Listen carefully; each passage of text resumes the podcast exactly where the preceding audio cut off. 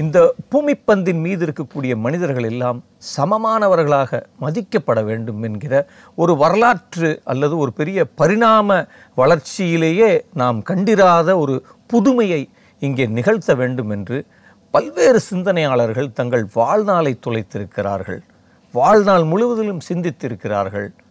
அப்படி ஒரு மாபெரும் சிந்தனையாளரை பற்றி இந்த காணொளியில் நாம் பார்க்கவிருக்கிறோம். அவர் வேறு யாரும் இல்லை. மாமேதை கார்ல் மார்க்ஸ் அவர்கள்.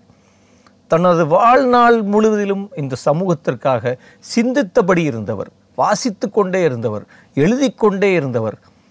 இந்த சமூகத்தின் வரலாற்று சிக்கல்களுக்கெல்லாம் விடையை தேடிவிட வேண்டும் என்று தன் ஒட்டுமொத்த வாழ்நாளையும் புத்தகங்களுக்குள் செலவிட்டவர் தத்துவங்களுக்குள் செலவிட்டவர். அந்த மாமேதையின் வாழ்வை பற்றித்தான் இந்த காணொளியில் நாம் பார்க்கவிருக்கிறோம்.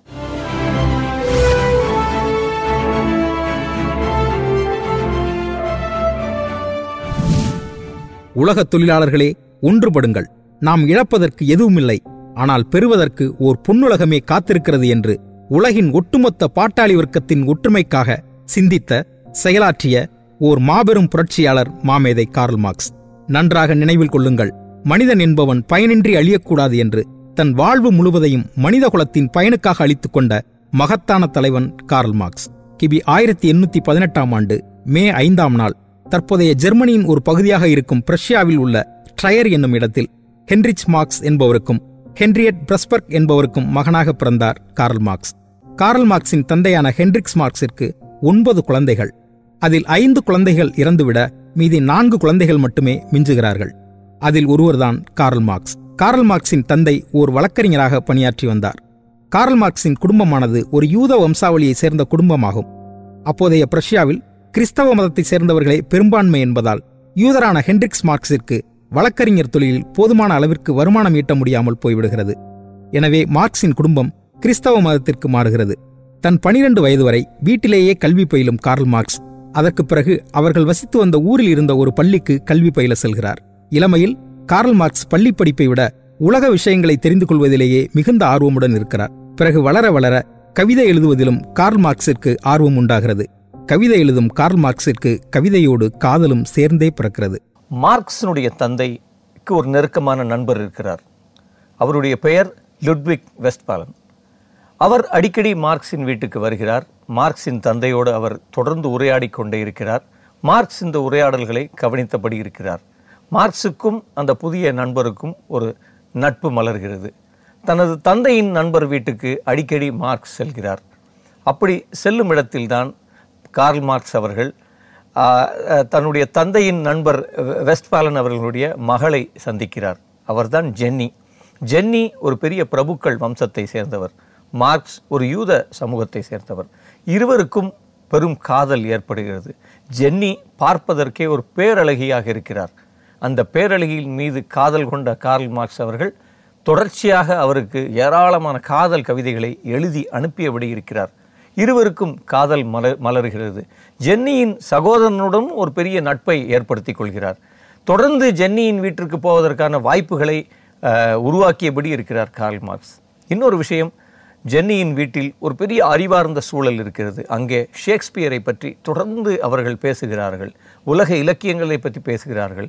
அந்த உரையாடல்களை தொடர்ந்து தான் சென்று கவனிக்க வேண்டும் என்கிற ஒரு பெரிய வேட்கையும் கார்ல் மார்க்ஸ்க்கு இருக்கிறது. அப்படி ஒரு அறிவுச் சூழலுக்குள் தன்னை இணைத்து கொள்ள வேண்டும் என்று அவர் நினைக்கிறார். இவர்களின் காதல் மலர்கிற நேரம் கார்ல் மார்க்ஸினுடைய தாய் தன் மகன் ஒரு யூத பெண்ணைத்தான் கல்யாணம் செய்து கொள்ள வேண்டும் என்பதில் உறுதியாக இருக்கிறார். இந்த காதலுக்கு அவர் கடுமையான எதிர்ப்பை தெரிவிக்கிறார். ஆனால் ஜென்னியின் பெற்றோர் கார்ல் மார்க்ஸினுடைய நடத்தை அவருடைய குணம் அவருடைய அறிவு அவர் கவிதைகளை எழுதி தருகிற விதம் அல்லது இந்த வீட்டின் அறிவார்ந்த உரையாடல்களுக்குள் அவர் தன்னை ஒப்படைத்து கொள்கிற அந்த பண்பை பார்த்து இந்த பையனின் மீது அவர்களுக்கு ஒரு நன்மதிப்பு ஏற்படுகிறது. அவர்கள் இந்த காதலுக்கு எந்த வகையான மறுப்பையும் தெரிவிக்கவில்லை. கார்மார்க்ஸ் தனது பதினேழாம் வயதில் ஜெர்மனியின் பான் பல்கலைக்கழகத்தில் சட்டக்கல்வி பயில்கிறார். பின்பு வரலாறு மற்றும் தத்துவத்தின் மீது ஏற்படும் ஈடுபாட்டின் காரணமாக பெர்லின் பல்கலைக்கழகத்தில் சேர்ந்து தத்துவத்திலும் வரலாற்றிலும் பட்ட மேற்படிப்புகளை படிக்கிறார். அதன் பிறகு ஜெர்மனியின் புகழ்பெற்ற ஜனா பல்கலைக்கழகத்தில் தத்துவத்துறையில் முனைவர் பட்டம் பெறுகிறார்.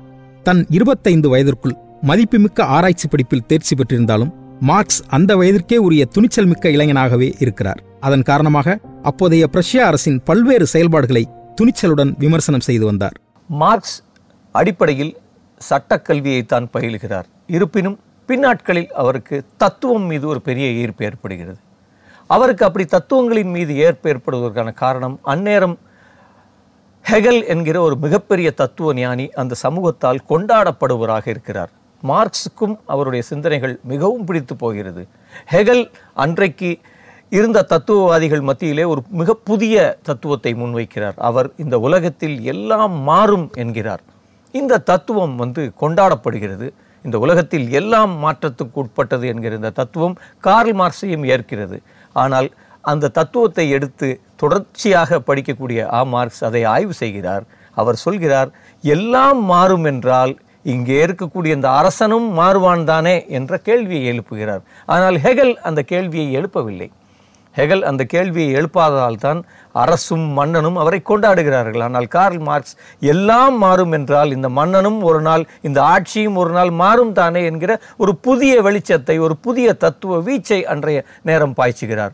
இது மார்க்ஸுக்கு ஒரு பெரிய கவனிப்பை கொடுக்கிறது. கார்ல் மார்க்ஸ் அவர்கள் இதன் தொடர்ச்சியாகவே தத்துவத்தில் முனைவர் பட்டத்தை பெ- பெறுகிறார். தனது ஆய்வை தீவிரப்படுத்துகிறார். படிப்பை முடித்த கார்ல் மார்க்ஸிற்கு பத்திரிகை துறையில் பணியாற்றுவதே பெரும் விருப்பமாக இருந்து வந்தது. பத்திரிகை ஒன்றே தனது விமர்சனங்களையும் கருத்துக்களையும் வெளிப்படுத்துவதற்கான சரியான இடமாக அமையும் என்று கருதுகிறார் கார்ல் மார்க்ஸ். இதனால் தனது சொந்த முயற்சியில் வேறு ஒரு முதலீட்டாளர் ஒருவருடன் சேர்ந்து தற்போதைய ஜெர்மனியின் கோல்ன் நகரில் நாத்திகவாதத்தை அடிப்படையாக கொண்ட ஒரு பத்திரிகையை தொடங்குகிறார் கார்ல் மார்க்ஸ். அப்போதைய பத்திரிகைகள் அரசின் தணிக்கைக்கு உட்படுத்தப்பட்டே வெளிவரும் நிலை இருந்து வந்ததால் அதற்கு உடன்படாத கார்ல் மார்க்ஸ் அந்த பத்திரிகை பணியை விட்டு வெளியே வந்து விடுகிறார். அவர் அவ்வாறு வெளியேறிய பிறகு அந்த பத்திரிகையும் வெளிவருவது நின்று விடுகிறது.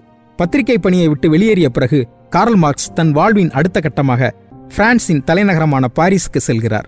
பாரிஸில் உள்ள அவரின் நண்பர்களின் உதவியோடு அங்கே ஓர் அறை எடுத்து தங்கும் கார்ல் மார்க்ஸ் பிரான்சில் இயங்கி வந்த நீதியாளர் கழகத்துடன் இணைந்து செயல்பட துவங்கினார். மேலும் அங்கிருந்தபடியே தொழிலாளர் புரட்சியை ஆதரிக்கும் பல்வேறு கட்டுரைகளையும் எழுதி வந்தார். இந்த காலகட்டத்தில் ஜென்னியை காதலிக்கத் தொடங்கி ஏழாண்டுகளை கடந்திருப்பதால் இனியும் காத்திருக்க வைக்க வேண்டாம் என்று எண்ணி ஆயிரத்தி எண்ணூத்தி நாற்பத்தி மூன்றாம் ஆண்டில் அவரை திருமணம் செய்து கொள்கிறார். திருமணத்திற்கு பிறகு மார்க்ஸும் ஜென்னியும் பாரிஸில் குடியேறுகிறார்கள். பாரிஸில் தனிமையில் இருக்கும் கார்ல் மார்க்ஸுக்கு திருமண நேரம் நெருங்குகிறது.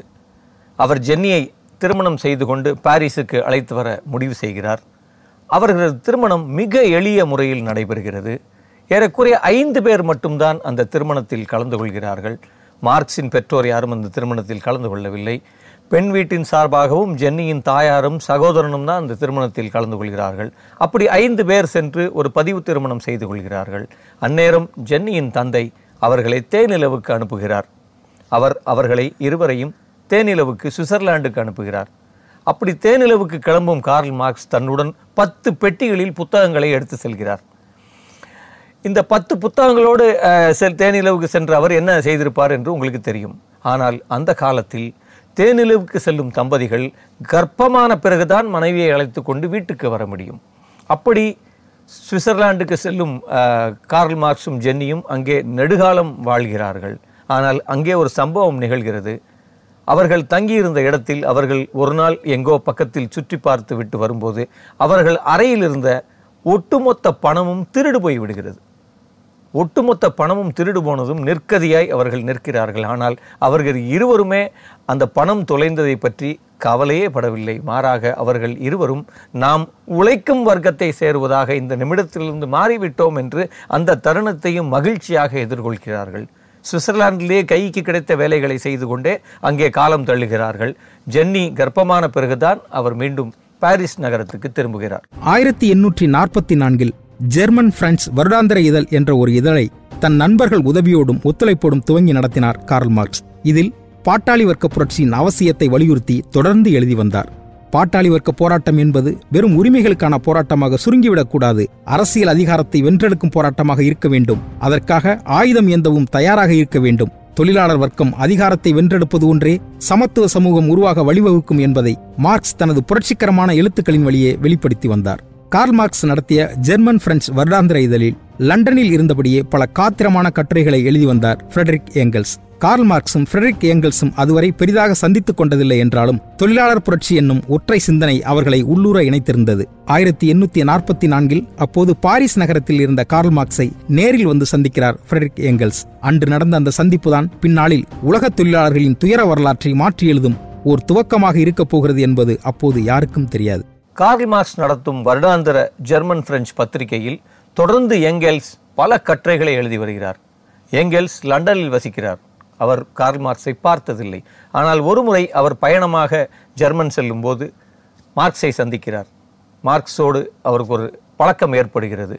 இந்த முதல் சந்திப்பு தான் மார்க்ஸின் வாழ்நாள் முழுவதிலும் அவரது நெருங்கிய நண்பராக எங்கெல்ஸை மாற்றுகிறது. மார்க்சின் தொழிலாளர் போராட்டத்திற்கு ஆதரவான கட்டுரைகள் பிரஷ்ய அரசிற்கு பெரும் பிரச்சனைகளை ஏற்படுத்தி வந்தது. இதனால் மார்க்ஸை பாரிஸை விட்டு வெளியேற்றும்படி பிரஷ்ய அரசு பாரிஸிற்கு அழுத்தம் கொடுத்தது. இதனால் மார்க்ஸ் தன் குடும்பத்துடன் பாரிஸை விட்டு வெளியேறும் சூழல் ஏற்பட்டது. பாரிஸில் இருந்து பெல்ஜியத்தின் பிரஷல்ஸ் நகருக்கு குடியேறினார் மார்க்ஸ். இங்குதான் தத்துவத்தின் வறுமை என்ற தனது முதல் நூலை எழுதி முடித்தார் கார்ல் மார்க்ஸ். மேலும் பிரஷ்யாவின் தொழிலாளர் போராட்டங்களுக்கு வலிமை சேர்க்கும் விதமாக தொடர்ந்து எழுதி வந்தார். இதனால் பிரஷ்ய அரசு பெல்ஜியம் அரசிற்கும் கார்ல் மார்க்ஸை வெளியேற்ற வேண்டும் என்ற கோரிக்கையை மீண்டும் வலியுறுத்த ஆரம்பித்தது. பிரஸ்ய அரசின் இந்த தொடர்ச்சியான துன்புறுத்தலால் மார்க்ஸ் ஓர் துணிச்சலான முடிவெடுக்கும் நிலைக்கு தள்ளப்பட்டார். பெல்ஜியத்தின் பிரசல்ஸ் நகரில் வசித்துக்கொண்டு பிரஷ்ய அரசில் நடக்கக்கூடிய தொழிலாளர் ஒடுக்குமுறைகளை பற்றி அங்கே தொழிலாளர் வர்க்கத்திற்கு எதிராக அந்த அரசு மேற்கொள்ளக்கூடிய நடவடிக்கைகளை பற்றி தொடர்ந்து பல கட்டுரைகளை கார்ல் மார்க்ஸ் அவர்கள் எழுதி வந்தார்கள். இதனால் ஆத்திரமடைந்த பிரஷ்ய அரசு பெல்ஜியம் அரசுக்கு ஒரு பெரிய நெருக்கடியை கொடுக்கிறது. இந்த மனிதனை உங்கள் நாட்டை விட்டு வெளியேற்றுங்கள். இவர் தொடர்ந்து அரசுக்கு எதிராக எழுதி வருகிறார் என்று பெல்ஜியம் அரசு அவருக்கு நெருக்கடியை கொடுக்கிறது. அந்த நேரம் பெல்ஜிய அரசும் கார்ல் மார்க்ஸ் அவர்களுக்கு பெரும் நெருக்கடியை கொடுக்கிறது. இந்த நெருக்கடியிலிருந்து தன்னை தற்காத்து கொள்ள கார்ல் மார்க்ஸ் அவர்கள் தனது பிரஷ்ய குடியுரிமையை துறந்து தன்னை ஒரு நாடற்றவனாக அறிவித்துக் கொள்கிறார். தனக்கு ஒரு பெரிய நெருக்கடி வரும்போது தான் கொண்டிருக்கும் கொள்கைக்கு ஒரு நெருக்கடி வரும்போது அதாவது தான் முன்வைக்கக்கூடிய ஒரு தத்துவத்திற்கு ஒரு நெருக்கடி வரும்போது ஒரு மனிதன் தனது பிரஜா உரிமையை தான் தான் ஒரு நாட்டின் குடிமகனே அல்ல என்பது தன்னை ஒரு சர்வதேச மனிதனாக அறிவித்துக் கொள்வது வரலாற்றில் மிக அபூர்வமாக நிகழ்ந்த ஒரு தருணமாகத்தான் நாம் பார்க்கிறோம். மார்க்ஸ் பிரசல்ஸ் நகருக்கு வந்து சில காலத்திற்கு பிறகு ஏங்கல்ஸும் அங்கு வந்து சேர்கிறார். மார்க்சும் ஏங்கல்ஸும் தீவிர கம்யூனிஸ்ட்வாதிகளாக இருந்தாலும் அதுவரைக்கும் கம்யூனிஸ்ட் என்ற ஒரு கட்சியோ அல்லது கம்யூனிசம் என்ற ஒரு சித்தாந்தமோ உருவாகாமல் இருந்து வந்தது. எனவே ஏங்கல்ஸ் கம்யூனிசம் என்றால் என்ன என்பது பற்றி ஒரு தெளிவான வரையறைகளை உருவாக்க வேண்டும் என்று விரும்பினார். அப்படி உருவானதுதான் இன்றளவிலும் கம்யூனிஸ்டுகளின் இலக்கணமாக இருந்து வரும் கம்யூனிஸ்ட் கட்சி அறிக்கை. கம்யூனிஸ்ட் என்ற கட்சிக்கு ஒரு பெரிய சித்தாந்தமோ அல்லது அந்த கட்சிக்கான ஒரு வழிகாட்டுதலோ இல்லாத ஒரு நேரம் வெறும் பதினான்கு பேர் தான் அந்த அந்த அந்த கம்யூனிஸ்ட் என்கிற கட்சியில் இருந்தார்கள். அப்போ அப்போ அவர்களுக்கு ஒரு ஒரு தெளிவான சித்தாந்தத்தை உருவாக்க வேண்டும் என்கிற ஒரு பொறுப்பு கார்ல் மார்க்ஸ் வசம் ஒப்படைக்கப்படுகிறது. அப்பொழுது தன்னுடைய நண்பர்களோடு சேர்ந்து மார்க்ஸ் தொடர்ந்து அதை விவாதித்து கொண்டே இருக்கிறார். அவர்கள் விவாதிக்க விவாதிக்க எங்கெல்ஸ் அவர்கள் ஒரு இரண்டு வரைவுகளை எழுதி கொண்டு வருகிறார். மார்க்ஸ்னுடைய இன்னொரு நண்பரான ஹெஸ் அவர்கள் இன்னொரு வரைவை கொண்டு வருகிறார். இந்த மூன்று வரைவுகளையும் தன் வசம் எடுத்துக்கொண்டு கார்ல் மார்க்ஸ் அவர்கள் ஒரு பெரிய அறிக்கையை எழுதுகிறார். இதுதான் பின்னாட்களில் கம்யூனிஸ்ட் கட்சி அறிக்கை என்று அழைக்கப்பட்டது. முதல் முதலில் ஜெர்மன் மொழியில் எண்ணூறு பிரதிகள் மட்டுமே அச்சடிக்கப்பட்ட இந்த கம்யூனிஸ்ட் கட்சி அறிக்கை பின்னாட்களில் இந்த உலகின் இருநூறு மொழிகளுக்கு மேல் மொழிபெயர்க்கப்பட்டு இன்றைக்கு இந்த உலகத்தின் ஒரு மிகப்பெரும் சித்தாந்தமாக அல்லது ஒரு வரைவு திட்டமாக இந்த மனிதகுலத்திற்கு ஒரு விடுதலையை சமத்துவத்தை சாத்தியப்படுத்துவதற்கான ஒரு ஒரு அடிப்படை ஒரு டெஸ்டமெண்ட்டாக ஈக்குவாலிட்டிக்கான ஒரு டெஸ்டமெண்ட்டாக அந்த அந்த அந்த அறிக்கை இன்று ஒரு வரலாற்று சிறப்பு வாய்ந்த அறிக்கையாக வரலாற்றை கடந்தும் வீற்று நிற்கிறது என்பதை நாம் பார்க்கிறோம். கார்ல் மார்க்சின் எழுத்துக்களை பெல்ஜியத்தின் தொழிற்சாலைகளில் பணியாற்றும் தொழிலாளர்கள் அனைவரிடமும் எடுத்துச் செல்லும் வேலையை ஏங்கல்ஸ் இடையறாது செய்து வந்தார். மதம் என்பதை மனிதர்கள் ஓர் வழி நிவாரணியாக நம்பி வருகிறார்கள். உங்களால் செய்ய முடியாததை கடவுள் செய்து முடிப்பார் என்று நீங்கள் நம்பினால் நீங்கள் உங்கள் தலையெழுத்தை கடவுளிடம் ஒப்படைத்து விட்டீர்கள் என்றே அர்த்தம் என்று தொழிலாளர் வர்க்கத்தின் சிந்தனைகளை தட்டி எழுப்பினார் மார்க்ஸ். இந்த விஷயம் மெல்ல மெல்ல பிற்போக்குவாத பெல்ஜியம் அரசிற்கு தெரிய வரும்போது வழக்கம் போல அவர்களும் மார்க்ஸை நாட்டை விட்டு வெளியேற உத்தரவிடுகிறார்கள். மார்க்ஸும் வேறு வழியின்றி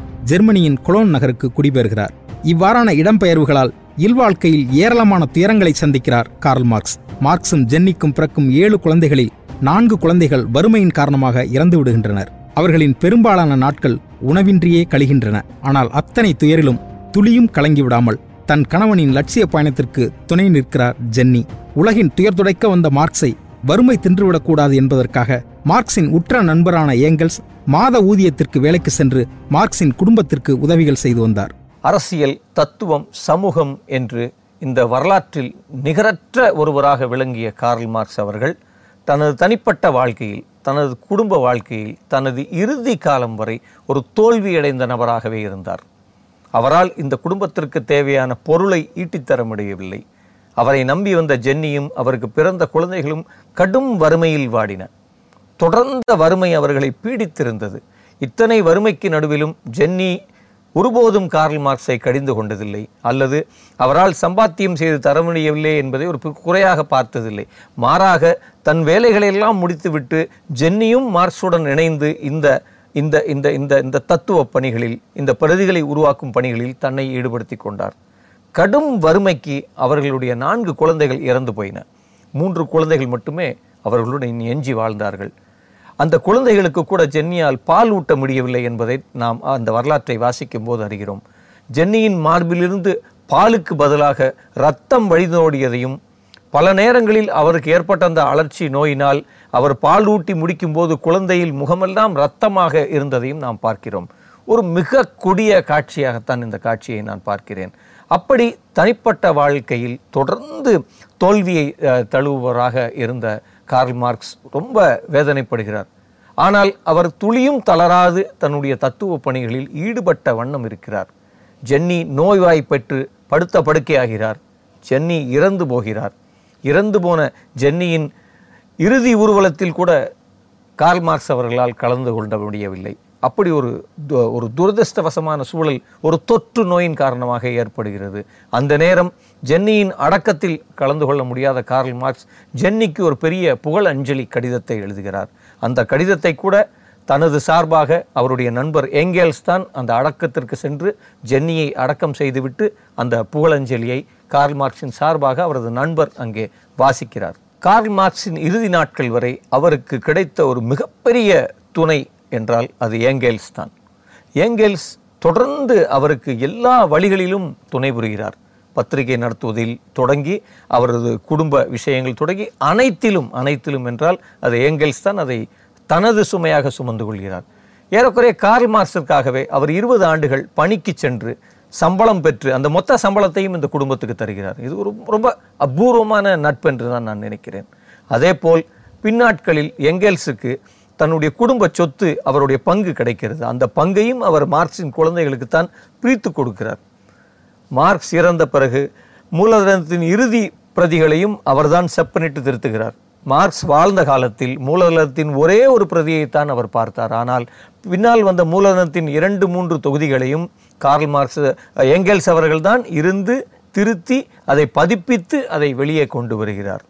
ஒரு நட்பின் ஒரு ஒரு இந்த இந்த அடர்த்தியான நட்பின் புரிதலை அல்லது ஒரு தத்துவத்திற்காக ஒரு வரலாற்று பயணத்தில் இரு நண்பர்கள் எப்படி இணைந்து ஒரு தத்துவத்தை உருவாக்குவதில் அவர்கள் காலத்தில் இந்த தத்துவம் இருந்ததா வேலை செய்ததா நாடு பிடித்ததா என்றெல்லாம் தெரியாது. ஆனால் அவர்கள் இருவரும் கண்ட ஒரு லட்சிய உலகத்திற்காக இந்த இந்த இருவரின் நட்பு என்பது மிக முக்கியமான நட்பாக இந்த இடத்தில் நான் பார்க்கிறேன்.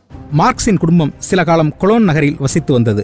மார்க்ஸை பிரிட்டனின் தொழில் நகரமான மான்செஸ்டருக்கு அழைத்துச் சென்று அங்கு தொழிலாளர்கள் படும் துயரங்களை நேரடியாக அறிமுகம் செய்து வைக்க விரும்பினார் ஏங்கல்ஸ். அதற்கு உடன்பட்ட மார்க்ஸ் தன் குடும்பத்துடன் லண்டன் புறப்பட்டு சென்றார். லண்டன் சென்ற மார்க்ஸ் அவரின் நண்பர் ஏங்கல்ஸுடன் சென்று மான்செஸ்டர் நகர தொழிற்சாலைகளில் தொழிலாளர்கள் படும் துயரங்களை நேரில் கண்டறிகிறார். அங்குதான் மூலதனத்தின் மூலவேரானது அவர் மூளைக்குள் உதிக்கத் தொடங்குகிறது. தன் லண்டன் வாழ்க்கையின் பெரும்பாலான நாட்களை மார்க்ஸ் லண்டன் நூலகத்தில் மட்டுமே செலவிடுகிறார். அங்கு அவர் படிக்கவும் குறிப்பெடுக்கவும் மட்டுமே பல ஆண்டுகள் ஆகிறது.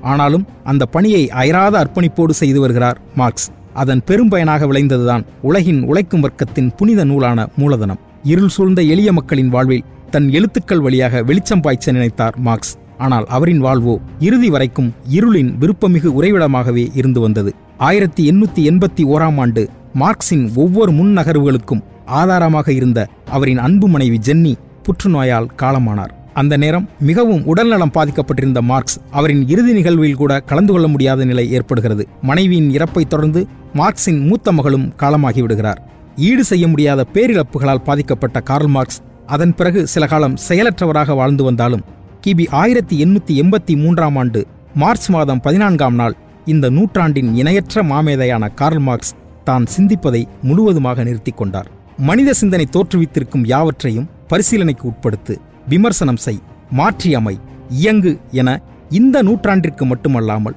இனிவரும் அனைத்து நூற்றாண்டின் மனிதர்களுக்குமான வழிகாட்டியாய் விளங்கும் மார்க்ஸ் என்ற மாமனிதனை மரணங்களாலும் வெல்ல முடியாது என்பதே மார்க்சின் வாழ்க்கை வழியாக நாம் அறிந்து கொள்ளும் உண்மையாக இருக்கிறது. ஜென்னியின் மனைவிக்கு பிறகு சிறிது காலம் மார்க்சினுடைய மூத்த மகள்தான் அவரை கவனித்துக் கொள்கிறார். ஆனால் துரதிருஷ்டவசமாக சில காலத்தில் மார்க்சின் மகளும் நோய்வாய்ப்பட்டு இறந்து விடுகிறார். ஜென்னியின் இழப்பும் தன் மகளின் இழப்பும் மார்க்ஸை கடுமையாக பாதிக்கிறது. ஏறக்குறைய அந்த நிமிடத்திலிருந்து மார்க்ஸ் எல்லாவற்றிலிருந்தும் விடுபட்டவராக மாறுகிறார். அவரால் அதன் பிறகு எதிலும் ஈடுபட முடியவில்லை. அப்படி தனிமையில் ஏறக்குறைய ஒரு சாய்வு நாற்காலியில் அமர்ந்தவாறு அவர் சிந்தித்து கொண்டிருக்கும் பொழுது எப்படி அமர்ந்திருப்பாரோ அப்படி அமர்ந்தவாறே ஆயிரத்தி எண்ணூற்றி எண்பத்தி மூணு மார்ச் பதினாலாம் தேதி கார்ல் மார்க்ஸ் அவர்கள் இறந்து போகிறார். அவர் இறந்து போனவுடன் உலக பத்திரிகைகளெல்லாம் எப்படி எழுதின என்றால் அது ரொம்ப முக்கியம் என்று நான் நினைக்கிறேன். மார்க்ஸ் கார்ல் மார்க்ஸ் அவர்கள் சிந்திப்பதை நிறுத்தி கொண்டார் என்றுதான் இந்த உலகம் அவரை எழுதியது. இது ரொம்ப முக்கியமான ஒரு வரி என்று நான் நினைக்கிறேன். கார்ல் மார்க்ஸ் இறந்த நேரம் அவரை ஹைகிரேட் சிமெட்ரி என்கிற இடத்தில்தான் அவரை அடக்கம் செய்கிறார்கள்.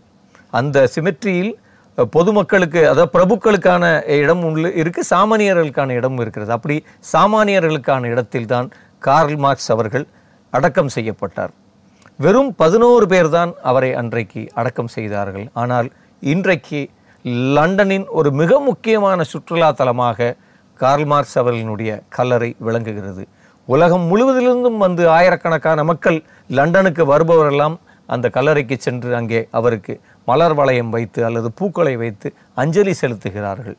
அவருடைய கல்லறையில்தான் உலகத் தொழிலாளர்களே ஒன்றுபடுங்கள் என்று மார்க்ஸ் எந்த கோஷத்திற்காக தன் வாழ்நாளையெல்லாம் செலவழித்தாரோ அந்த கோஷம் அங்கே எழுதப்பட்டிருக்கிறது. இன்றைக்கும் பொதுமக்கள் அங்கே சென்று தொழிலாளர்கள் அங்கே சென்று அல்லது மார்க்சின் தத்துவம் பாய்ச்சிய வெளிச்சத்தில் அடுத்த கட்டத்திற்கு தங்கள் வாழ்க்கையில் நகர்ந்தவர்கள் எல்லாம் மார்க்சுக்கு ஒரு புகழ் அஞ்சலியை அங்கே ஒரு ஒரு கோஷமாக உலகத் தொழிலாளர்களே ஒன்றுபடுங்கள் என்கிற கோஷத்தை அந்த கல்லறையில் மார்க்ஸ் இன்றைக்கும் கேட்டுக்கொண்டே இருக்கிறார். இப்படியான மகத்தான தலைவர்களின் வாழ்க்கையை நாம் தொடர்ந்து வாசிக்க வேண்டும் தொடர்ந்து கேட்க வேண்டும். இந்த மனிதகுலத்தின் விடுதலை இப்படியான பெரும் சிந்தனையாளர்களினுடைய குரலிலிருந்தும் எழுத்திலிருந்தும் அவர்களுடைய சிந்தனையிலிருந்தும் தான் சாத்தியமாகி இருக்கிறது. நிச்சயமாக அடுத்த வாரம் இன்னொரு தலைவரோடு இன்னும் புதிய வரலாற்று அனுபவங்களோடு உங்களை சந்திக்கிறேன். நன்றி.